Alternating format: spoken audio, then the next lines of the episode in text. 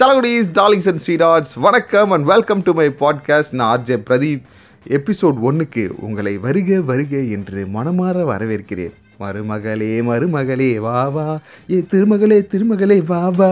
சரி, லாக்டவுனில் நம்ம என்ன நினச்சிட்டு இருப்போம், என்னடா இது வருமானமே இல்லை, காசு வேறு மாதம் மாதம் வந்துகிட்டே இருக்குது, பால் காசு கட்டணும், வாடகை காசு கட்டணும், ஒரே பிரச்சனைடா, lots and lots of troubles and disturbances நீங்கள் நினச்சிருப்பீங்க. கடன் வேறு நம்ம வாங்கினே போகிறோம், எப்போ தான் இந்த கடனை கொடுக்குறது, எப்படி நம்ம கொடுக்க போகிறோன்னு இப்படி நீங்கள் யோசிச்சுட்டு இருக்கீங்களா?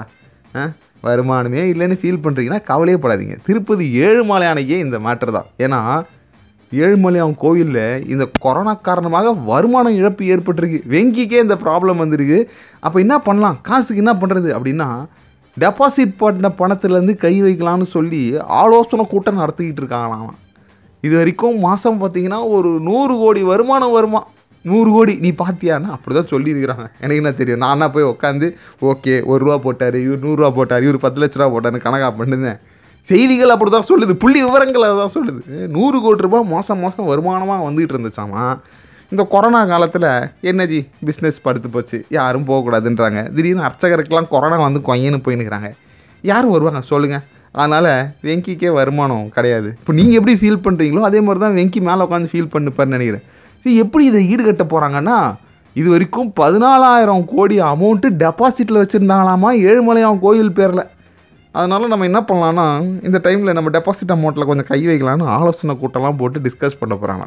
அதனால் வாயில் பணம் இல்லையே, நம்ம என்ன பண்ண போகிறோம், நம்ம எதிர்காலம் எப்படி இருக்கே, ஆடா பாவி கொரோனா ஏன்டா இப்படி எங்களை சாவடிக்கிறேன்னு சொல்லி நீங்கள் ஃபீல் பண்ணிட்டு இருந்தீங்கன்னா அது மாதிரிலாம் ஃபீல் பண்ண வேணாம். காடுக்கே இந்த பிரச்சனை இருக்குது, அதனால் அவர் நம்மளை எப்படியாச்சும் காப்பாற்றுவார். ரெண்டு புள்ளி ஒன்று ஒம்பது லட்சம் ரூபா கொடுத்து ஒருத்தர் கார் வாங்கியிருக்காரு, கியா கார்.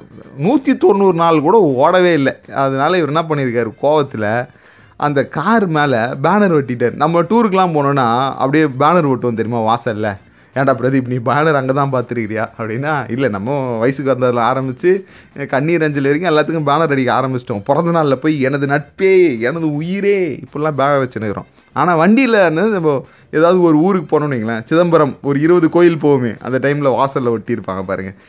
இவங்களுடைய குரூப்லேருந்து நாங்கள் வரோம். அந்த மாதிரி இவர் என்ன பண்ணியிருக்காரு, ஒரு பேனர் அடிச்சிருக்காரு. அந்த பேனரில் ஒரு என்ன எழுதியிருக்கிறாருன்னா, பத்தொம்பது லட்சம் ரூபா போட்டு கார் வாங்கி நூற்றி தொண்ணூறு நாள் கூட ஓடலை, குடும்பத்தை பா குடும்பத்தினுடைய பாதுகாப்பை ஆபத்தில் வைக்க வேண்டாம், அதனால் செல்டோசிஸில் பயணம் செய்யாதீங்க அப்படின்னு கியாவோடைய அந்த கார் மேலே, அவர் வாங்கின கார் மேலே முன்னுக்கும் சைடுக்கும் பின்னுக்கும் இதுக்கு இதை விட நீங்கள் கழுத சவாரி செய்கிறதே சிறப்பான ஒரு விஷயம் அப்படின்னு எழுதி வச்சுக்கிறாரு. என்னடா பிரச்சனை அப்படின்னு உள்ளே கொஞ்சம் டீப் அண்ட் டீட்டெயிலாக ஆராய்ச்சி பண்ணி பார்த்தீங்கன்னா, ஃபஸ்ட்டு இவருக்கு பிரச்சனை வந்துருக்குது இந்த மாதிரி காரில். இவர் வந்து லாக்டவுன்றதுனால வண்டி ஓடலையா, அதனால் மனுஷன் என்ன பண்ணிட்டாரு, சரி ஏதோ சிறு ப்ராப்ளம் தான் அப்படின்னு சொல்லிட்டு விட்டுக்கிறார். அதுக்கப்புறம் லாக்டவுன் கொஞ்சம் லைட்டாக அன்லாக் ஆரம்பித்த உடனே வண்டி ஓட்டி பார்த்துருக்காரு, ஒரே சத்தம், வண்டி பாதியிலே நிறுத்திட்டு அதுக்கப்புறம் அவங்களுக்கு கால் பண்ணி டீலர்கிட்ட கேட்டால் டீலர் என்ன சொல்கிறாங்க, இதோ வர நான் வந்து பார்க்குறேன்னு சொல்லி வந்து பார்த்துக்கிறாங்க. அப்போ கூட சரியாகவே இல்லை. உடனே இவர் என்ன பண்ணியிருக்காரு, ஐ நீட் அ ரீப்ளேஸ்மெண்ட்ரா அப்படின்னு. இது என்ன ஒரு பத்து மாதம் ஆயிருக்கும், ஆறு மாதம் ஏழு மாதம் ஆயிருக்கும்னு நினைக்கிறேன். இந்த இன்பிட்வீன் கேப்பில் டீலர்ஸ் வந்து சார் சாரி சார் இது வந்து எங்களுடைய கம்பெனியோட நார்ம்ஸில் எதுவுமே இருக்காது அப்படி இப்படின்னு சொல்லிட்டு கொஞ்சம் கோளாராக பதில் சொல்லவா இவர் என்ன பண்ணிட்டாரு, நம்ம இவருக்கே எது கியா கியாஸ்க்கே நம்ம போட்டிருக்காரு. பார்த்தா அங்கேயும் சரியான ரெஸ்பான்ஸ் வரல. சரி நீங்கள் வந்து வேலைக்கே ஆக மாட்டீங்க, அதனால் உங்களுடைய காரியம் உங்களுடைய கம்பெனியை நான் கேவலப்படுத்துகிறேன்னா நடுத்தருவுக்கு இழுத்துன்னு வரேனான்னு அண்ணாமலை படத்தில் வர ரஜினி மாதிரி போஸ்ட் அடித்து வண்டியில் வட்டின்னு சுற்றி நிற்கிறாரு. பார்க்குறவங்களும் ஒரு மாதிரி அசிங்கமாக பார்க்குறாங்களாம், ஐயா இவ்வளோ கேவலமான காரன்னு. அப்போ எப்படியும் பிராண்டுக்கு ஒரு பாதிப்பு ஏற்பட்டுன்னு சொல்லிட்டு உடனே வந்து நமக்கு வேலை செய்வாங்கல்ல அப்படின்னு ஒரு உன்னதமான ஐடியாவை ஃபாலோ பண்ணிக்கிறார் அண்ணன். அண்ணன் நம்மளோட பாராட்டுகள் கொடுப்போம். ஓகே, லாக்டவுனில் நீங்கள் நிறையா தூங்குறீங்களா, கிவி ஐஃபை, ஏன்னா நானும் நிறையா தூங்குகிறேன். இதில் ஒரு ஆராய்ச்சி ஒன்று பண்ணியிருக்கிறாங்க. அந்த ஆராய்ச்சி என்ன சொல்லுதுன்னா, தூங்குறவங்களுக்கு தான், அதாவது நமக்கு தான் சொல்லிக்கிறாங்க. What is exactly the are டெல்லிங்னாடா, லாங் நாப்ஸ், அதாவது மதியம் சாப்பிட்டதுக்கப்புறம் நமக்கு கொஞ்சம் மாதிரி கேராக இருக்கும்ல, சாப்பிட்டதுன்னா சோறு சாப்பிட்டதுக்கப்புறம் நீ வேறு ஏதாவது சாப்பிட்டு கேராக இருந்துச்சு அதுக்கு இதான் காரணம், நீங்கள் கனெக்ட் பண்ணிருக்கணும், அது வேறு கேரு இது வேறு கேரு. இதை உண்ட மயக்கம் தொண்டனுக்கும் உண்டுன்னு எங்கள் சித்தப்பா அடிக்கடி சொல்லுவார். அந்த மாதிரி அந்த உண்ட மயக்கத்தில் நம்ம என்ன பண்ணுவோம், லைட்டாக கண்ணா சருவோம் அப்படின்னு சொல்லிட்டு ஆஃபீஸில் வேலை செய்யும்போதும் ஸ்கூல்லேருந்தே ஆரம்பிக்குது இந்த பழக்கம். இந்த லஞ்சு முடித்தோடனே ஃபஸ்ட்டு பீரியட் இருக்குல்ல, அது வந்து என்ன நடக்குதுன்னே நமக்கு தெரியாது, ஒரு மாதிரி ஒரு ஒரு போதையிலேயே நம்ம இருப்போம். ஓ கணக்கு டீச்சராக இவங்க அப்படின்ற மாதிரி அந்த கிளாஸ்லாம் நம்ம கவனிப்போம். அதுலேயும் அந்த சயின்ஸ் சோசியல்லாம் வந்துச்சுன்னா internationally we'll enjoy the subject. அப்படி வேறு உலகத்தில் போய் அதை நம்ம என்ஜாய் பண்ணோம்ல. அப்பாடா அந்த மாதிரி டைம்லேருந்து ஆரம்பித்து இது இப்போ வரைக்கும் பழக்கமாக இருக்குது. கவர்மெண்ட் ஆஃபீஸ்லாம் கூட பார்த்திங்கன்னா சாருக்கு கொஞ்சம் பிரேக்கில் இருக்கிறாரு. பிரேக்கில் என்ன பண்ணுவார்னா அப்படி ரெண்டு கையை கீழே வச்சு பஸ்ஸில் நம்ம தூங்குவோம்ல அந்த மாதிரி குப்புறப்படுத்தி தூங்கி நிற்பார். ஏற்கனவே அவர் வேலை செய்ய மாட்டார். இதில் சாப்பிட்டு முடிச்சிட்டாருன்னு அவருக்கு வேறு பிரேக்கு, ஒன் ஹவர் சாப்பிட்றதுக்கு பிரேக்கு, அதுக்கப்புறம் ஒரு டூ ஹவர்ஸ் ஒரு பவர் நாப் எடுத்துகிட்டு வந்துடுறேன் அப்படின்னு சொல்லி இப்போ ரொம்ப நார்மலாகிடுச்சு இந்த பவர் நாப்புன்ற கான்செப்ட். ஏன்னா இவ்வளோ நாள் பவர் இல்லையா, அது தூங்கினோடனே தான் பவர் வந்துடுமா அவருக்கு. ஸோ அந்த மாதிரி தூங்குற ஒரு நீங்களாக இருக்கிறீங்க அப்படின்னா ஒரு மணி நேரத்துக்கு மேலே மதியம் நீங்கள் தூங்குறீங்கன்னா உங்களுக்கு முப்பது சதவீதம் ஹார்ட் டிசீஸ் வர்றது அதிகம் அப்படின்னு சொல்லி ஒரு ஆராய்ச்சி நிறுவனம் டுவெண்ட்டி டுவெண்ட்டியில் ஆராய்ச்சி பண்ணியிருக்கு. இது வேடிக்கையான விஷயம் என்னன்னு கேட்டிங்கன்னா இதுலேயும் வந்து பெண்களுக்கு தான் அதிகமாக இருக்குது. ஏன்னா முப்பத்தி நாலு சதவீத பெண்கள் தான் ஆண்களை விட அதிகமாக மதியத்தில் தூங்குறாங்களாமா. ஏ ஏன்னா டென்த்தில் மார்க்கில் பெண்கள் முதலிடம்னு சொல்கிறீங்க, டுவெல்த்தில் மார்க்கில் அவங்களும் பெண்கள் முதலிடம்னு சொல்கிறீங்க, கடைசியில் தூங்குறதுல கூடமா முதலிடம்? ஆண்கள் இதில் கூட முதலிடம் வரமாட்டோமா? சரி கடவுளே சீக்கிரமாக எங்களுக்கு ஏதாவது ஒரு பவரை கொடுத்து ஆண்கள் நாங்கள் முன்னது இடத்துல வச்சு முதல் இடத்துல வர்றதுக்கு ஏதாவது ஒன்று பண்ணுங்க. சார் இதில் ஒரு நகைச்சுவையான விஷயம் என்ன தெரியுமா, இந்த ஆராய்ச்சி எங்கே கண்டக்ட் பண்ணிக்கிறாங்கன்னா சைனாவில் கண்டக்ட் பண்ணிக்கிறாங்க ஒரு டாக்டரோட தலைமையில். ஏடா கொரோனாவை கிளப்பிவிட்டு கொரோனாவுக்கு மருந்து கண்டுபிடிக்கிறான்னா எப்படிலாம் நம்மளை பயமுத்தத்துக்கு வேலை பண்ணுகிறானு பாருங்கள். ஸோ இது என்ன பண்ணுறதுன்னு தெரில. கொஞ்சம் தூங்குறவங்க கொஞ்சம் கட்டுக்கோப்பாக அறுபது நிமிஷத்தில் தூங்கி எழுந்திருங்க. அது எப்படா பாசிபிள்னு கேட்குறீங்களா? அலாரம் வைங்க, மறுபடியும் மறுபடியும் ஸ்னூஸ் ஸ்னூஸ் பண்ணி ஸ்னூஸ் பண்ணி தூங்குவோம். அடுத்து இன்னும் ஒரு கேவலமான சம்பவம் நடந்திருக்கு மும்பையில். மும்பையில் காமராஜர் நகர் பகுதி, மும்பையில் எதிரா காமராஜர் நகர் இருக்குதுங்க, உங்களுக்கு தெரியாதா? போய் கூகுள் பண்ணி பாருங்கள். அதே ஏரியாவில் இருக்கிற மூணு பேர் என்ன பண்ணியிருக்காங்க, தம்மு வாங்கி சொல்லி தர சொல்லி கேட்டுக்கிறாங்க. அதாவது சிகரெட் வாங்கி கொடுங்க அப்படின்னு சொல்லி கேட்டுக்கிறாங்க. அது நம்ம லாக்டவுன் ஆரம்பித்ததுலேருந்து இல்லை இதுக்கு முன்னாடியே எப்படின்னு தெரில, மனித உயிர் வந்து மண்டையில் இருக்கிற சொல்லக்கூடாது சொல்லக்கூடாது அதுவாக நிறைய பேர் ட்ரீட் பண்ணிகிட்ருக்காங்க. கொலைகள்லாம் வந்து அசால்ட்டாக நடந்துகிட்டு இருக்குது.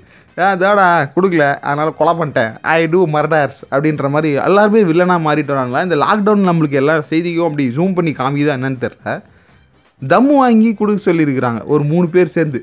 அந்த மனுஷன் என்ன பண்ணியிருக்காரு, அவர் வந்து என்ன மாதிரி பழகுது, ஏய் புகைப்பிடித்தல் உடல் நலத்தை உண்டாக்கும், நீ முகேஷ்லாம் பார்க்கலன்ற மாதிரி அவர் வந்து நல்லது தான் சொல்லிக்கிறார். அது எப்படி நீ எனக்கு சிகரெட் வாங்கி கொடுக்காம, என் ஏரியாவில் எம்மா பெரிய ரவுடி நான் அப்படின்னு இந்த மூணு பேரும் சேர்ந்து ஒரு சிகரெட் தாண்டா வாங்கி கொடுக்க சொல்லியிருக்காங்க. அந்த நண்பர் நல்லதுக்காக தான் வாங்கி கொடுக்கல. இதுக்கு அந்த மூணு பேருக்கு என்ன கோபம் வந்துச்சுன்னு தெரில, அந்த மனுஷனை போட்டு தள்ளிட்டாங்க. இப்போ அந்த மனுஷன் உயிரோடவே இல்லை.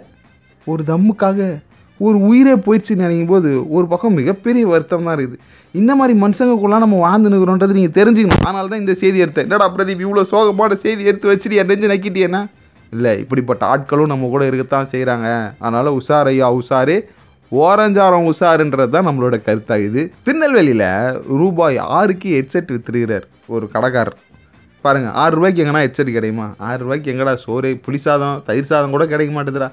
அம்மா உணவகம் போகணும், அப்போ தான் நமக்கு அஞ்சு ரூபா ஆறு ரூபாலாம் சாப்பாடு. ஆறு ரூபாய்க்கு என்ன கிடைக்கும் இந்த உலகத்தில்? நீ நம்ம அப்படியே வெறுத்து உட்காந்துற மாதிரி ஒரு சூழலில் இந்த மனுஷன் என்ன பண்ணியிருக்காருன்னா ஒரு தொழில்முறை போய் பூச்சி, அது என்ன ஸ்பெல்லிங் மிஸ்டேக் ஆச்சு, முயற்சியை உருவாக்கியிருக்கிறாரு, ஒரு கிளர்ச்சியை உருவாக்கியிருக்கிறாரு. அப்புறம் நான் எதிர்பார்த்த அந்த வார்த்தையை வாயில் வரலையே, குட்டிமணி அது என்னது, கிளர்ச்சி, புதுமையை புகுத்திருக்காரா? எஸ், தேங்க்யூ ஸோ மச் படி. எஸ், அந்த ஒரு கிளர்ச்சியை உருவாக்கணும்னு சொல்லி, ஏன்னா லாக்டவுனில் பிஸ்னஸே இல்லை, ஏதாவது பண்ணி ஒரு டகுல் டப்பா வேலை பண்ணி இந்த பொருளெல்லாம் விற்றணும்னு சொல்லி மனுஷன் ரொம்ப யோசிச்சிருக்கிறார். யோசிச்சு அதுக்கப்புறம் ஒரு ஆறாவது அறிவையும் ஏழாவது அறிவையும் கேட்டு என்ன பண்ணியிருக்கிறாரு, ஆறு ரூபாய் ஹெட்செட் ஊர் ஃபுல்லாக நம்ம கொடுக்குறாடே, இந்த திருநெல்வேலியிலே எல்லோரும் நம்ம ஆறு ரூபாய் ஹெட்செட்டை வச்சு தாண்டா பாட்டு கேட்கணுன்ற மாதிரி அவர் சபதம் எடுத்திருக்காரு. பாருங்கள், ரிலையன்ஸ் அம்பானியாக என் கண்ணுக்கு அவர் தெரிகிறாரு.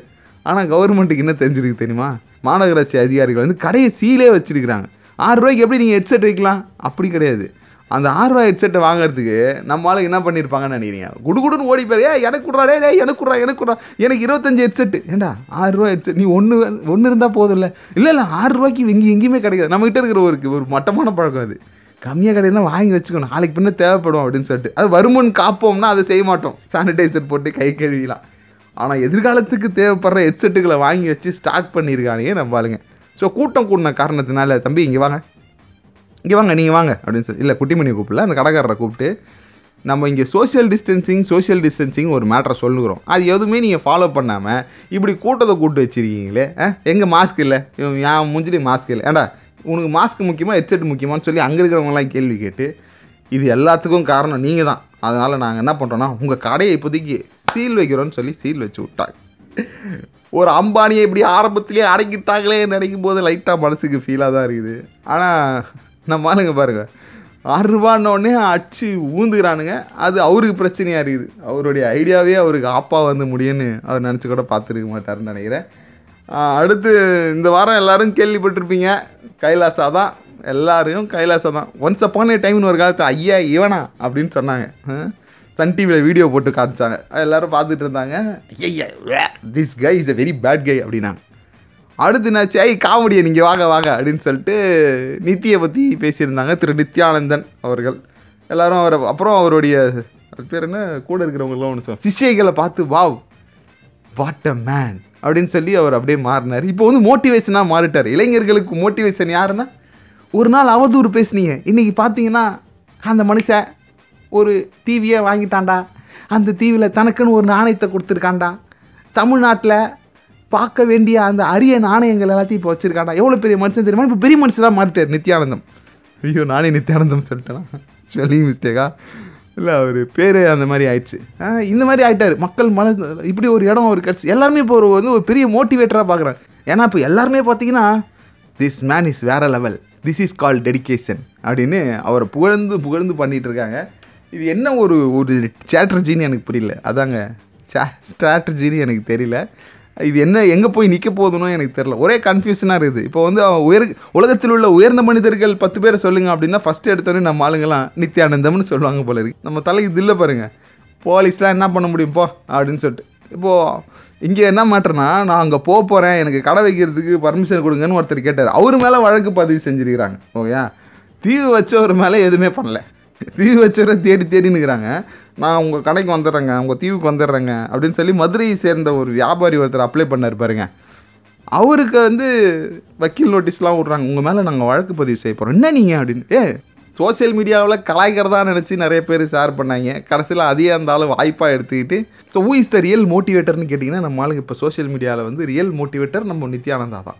குடும்பஸ்தர்கள்லாம் என்னென்னா வாழ்க்கை ரொம்ப வெறுத்து போச்சு. கொரோனா வேறு குடும்பத்தில் குச்ச விட்டு ஆட்டிகிட்டு இருக்கா. இங்கே பிரச்சனை அங்கே பிரச்சனை, வீட்டுக்கு போனால் பொண்டாட்டி திட்டுறா, வெளில வந்து ஆஃபீஸில் திட்டுறானுங்க. இதெல்லாம் பற்றி என்ன பண்ணுறேன்னே தெரில. அட்லீஸ்ட் நான் கைலாசாவாக்காச்சும் போகிறேன்டா அப்படின்னு குடும்பஸ்தனுங்க இந்த பக்கம் ஃபீல் பண்ணுறாங்க. கட்டிலம் காளைகள் வாவ், இந்த மாதிரியான ஒரு கவர்ச்சியான சிஷைகளை நான் பார்த்ததே இல்லை, அதுக்காகவாச்சும் நம்ம ஒரு நாள் கைலாசாக போகணும்னு இந்த பக்கம் ஒரு பக்கம் கூட்டம் கூட்டிகிட்டு இருக்காங்க. மதுரை ஹோட்டல் அதிபர் ஒருத்தர் அது மாதிரி தான், ஜி உங்கள் இஸ்லாண்டுக்கு நான் வரேன், ஜி உங்கள் இஸ்லாண்டுக்கு நான் வரேன், ஓகேவா, தயவு செஞ்சு எனக்கு கொஞ்சம் பர்மிஷன் கொடுங்க அப்படின்னு சொல்லி அவர் வேறு இது கொடுத்துருக்காரு, மனு கொடுத்துருக்காரு. அவர் அங்கேருந்து ஓப்பன் பண்ணி லைவில் படித்து காட்டுறாரு. இதை பார்த்துட்டு பல பேர் நானும் அப்ளை பண்ணுறேன் நானும் அப்ளை பண்ணுறேன்னு உங்கள் சோஷியல் மீடியா அக்கௌண்ட்டில் ஃபேஸ்புக்லேயோ இன்ஸ்டாலேயோ அவனாச்சு ஏ ஐ காட் த அப் என்னது அட்மிஷன் ஃபார் த கைலாசா அப்படின்னு ஏதாவது வந்துச்சா? ஏன்னா எனக்கே தெரிஞ்சு நாலு பேர் என் ஃப்ரெண்ட் லிஸ்ட்டில் பண்ணானுங்க. ஸோ இப்படி எல்லோரும் அப்ளை பண்ணிக்கிறாங்க. நான் மட்டும் என்ன விதிவிலக்கா? சும்மாவே ஏதாவது ஒரு செய்தினா வாலண்டியராக வந்து வாய விடுவாங்க மீரா மித்தன். அவங்க என்ன சொல்லிக்கிறாங்கன்னா, இதை பாருங்கள், எந்த மனுஷன் இங்கே இருந்த மனுஷன் எவ்வளோ தூரம் போயிருக்காரு, உங்களுடைய வளர்ச்சியை பார்த்து எல்லாருக்கும் பொறாமஜி, நானும் கைலாசாவுக்கு வர்றதுக்கு விருப்பப்படுறேன் ஜி அப்படின்னு சொல்லி அவங்களும் சொல்லிடுறாங்க. இவர் இங்கே ஒரு பக்கம் லைவ் பண்ணுவார், சத்சங்கம் பண்ணுவார், இவங்க ஒரு பக்கம் லைவ் பண்ணுவாங்க. இஃப் இன்கேஸ் நம்ம போகிறோம்னா நம்ம ஒரு பக்கம் வீடியோ போடலாம். இது இல்லாமல் சன் டிவியோ விஜய் டிவியோ ராஜ் டிவியோ இல்லை புதிய தலைமுறையோ யாராவது அவங்களுக்கு தெரியாமலே கேமரா வச்சு அங்கேருந்து லைவ் போகிறதுக்கான வாய்ப்புகள் இருக்குது. எப்போ வேணாலும் எது வேணாலும் நடக்கலாம். திடீர்னு நியூஸ் சேனல் நீங்கள் பார்க்குறீங்கன்னா எது வேணாலும் நடக்கலாம். ஏன்னா காலம் அப்படி போயிட்டுருக்கு, நம்ம யாரையும் எதுவும் சொல்ல முடியாதுல்ல. அப்புறம் கணித மேதை சகுந்தலா தேவி தெரியுமா, இப்போ கூட வித்யா பாலன் நடித்தாங்களே அந்த படத்தில், அவங்க பயங்கரமான ஒரு ஹியூமன் கால்குலேட்டர், அவங்களோட மூளையே வேறு லெவல்னு சொல்லிட்டு அவங்களுடைய சாதனையை ஒருத்தர் முறியடிச்சிருக்கிறாரு. இந்தியாவை சேர்ந்த நீலகண்ட பானு பிரகாஷ், என்னடா இவ்வளோ பெரிய பேர் வச்சுருக்கீங்க, ஓகே வைக்கலாம் தப்பு கிடையாது, ஏன்னா அதிவேகமான மனித கால்குலேட்டர் என்ற பட்டத்தை வந்து அவர் பெற்றிருக்கிறாரு. அவ்வளோ பெரிய பெருமையை சேர்த்துருக்கிறாரு. ஸோ ஏற்கனவே இந்த விருது யாருக்கு இருந்துச்சுன்னா சகுந்தலா தேவியிட்ட தான் இருந்துச்சு. அதை அடை அடை தட்டி பறிச்சிட்டாரு. சரி, இவருக்கு என்ன வயசு இருக்கும் அப்படின்னு கேட்டிங்கன்னா இருபது வயசு. இருபது வயசு இருபது வயசு பையனுக்கு எப்படி இந்த அளவுக்கு மூளை? அதுதான் சின்ன வயசுலேருந்தே நம்ம எப்படி அவங்கள ட்ரெயின் பண்ணுறோம், அவங்களுக்கு என்ன ஆர்வன்றதை கண்டுபிடிச்சி நம்ம கொடுக்குறோமோ அப்படியே கைப்பிடிச்சி அவங்க ஃபாலோ பண்ணிட்டு போவாங்க. இப்போ அவர் என்ன சொல்லிக்கிறாருன்னா, இதை பாருங்கள், மேக்ஸுக்குன்னு சொல்லி நிறைய விஷயங்கள் நான் பண்ணணும். மேக்ஸுக்குன்னு தனியாக ஒரு ஸ்டுடியோலாம் ஏற்படுத்தி மேக்ஸில் ஆர்வமாக இருக்கிற பசங்களாம் நான் படிப்பறிவு கொடுக்கணும் அப்படின்னு ஆசைப்பட்றேன்னு சொல்லிட்டு ஒரு இந்திய இளைஞனாக அவர் பேசியிருக்காரு. அவர் நம்ம வாராட்சி பாராட்டுகள் சொல்லி ஆகணும். கடைசியாக ஒரு அப்ரிசியேஷன் நோட்டோட இன்றைக்கி பாட்காஸ்ட்டை முடிச்சுக்கலான்னு முடிவு பண்ணிட்டான் இந்த பிரபல RJ Pradeep. Tata bye, take care. Time ஆகிடுச்சு, கடை சாத்தி கல்லா கட்டுறோம். அப்புறம் நம்மளுடைய ஷோ குறித்து உங்களுக்கு ஏதாவது ஃபீட்பேக்ஸோ இல்லை தம்பி நான் பார்த்தேன் இந்த வினோத செய்தியை நீ சொன்னனா எனக்கு சந்தோஷம் சந்தோஷமாக இருக்கும் மனசு அப்படின்னு நினச்சிங்கன்னா தாராளமாக நீங்கள் என்ன பண்ணலாம்னா ஆர்ஜே பிரதீப் அஃபிஷியல்ன்ற இன்ஸ்டா ஐடிக்கு எனக்கு நீங்கள் மெசேஜ் கொடுக்கலாம். அது மட்டும் இல்லாமல் நீங்கள் எனக்கு மோட்டிவேஷன் கொடுக்கணும்னு நினச்சிங்கன்னா தாராளமாக கொடுக்கலாம். அதே ஐடிக்கு பிரதீப் ஷோ கேட்டேன், இப்படி இருந்துச்சு இப்படி இருந்துச்சு அப்படின்னு சொல்லி உங்களுடைய ஃபீட்பேக்ஸ் என்னவோ, அது நல்லபடியாக இருந்தாலும் சரி இல்லை கழுவி கழுவி ஊற்றுறதா இருந்தாலும் சரி, எதுவாக இருந்தாலும் கொடுங்க. சும்மா ஜாலியாக பேசுகிறதுக்கு ஆரம்பிச்சிருக்கோம். இது ஒரு முறைப்படியான நிகழ்ச்சிலாம் கிடையாது, இன்னும் நிறைய பேச போகிறோம். இது ஆரம்ப கட்டம், இதிலேருந்து நம்ம ஆரம்பிக்கிறோம் அவ்வளோதானே தவிர்த்து. ஸோ உங்களுடைய ஃபீட்பேக்ஸோ உங்களோட சஜஷன்ஸோ இதை பற்றி பேசுங்க அதை பற்றி பேசுங்கன்னு உங்களோட ஆழ் மனசுக்குள்ளே ஏதாவது நீங்கள் குழி தோண்டி புதைச்சி வச்சுருக்கீங்கன்னா அதை எடுத்து வெளியில் என்கிட்ட சொல்லுங்கள். ஓகேவா? டாடா பாய், டேக் கேர், சேஃபாக இருங்க, ஹேவ் ஃபன் கைஸ்.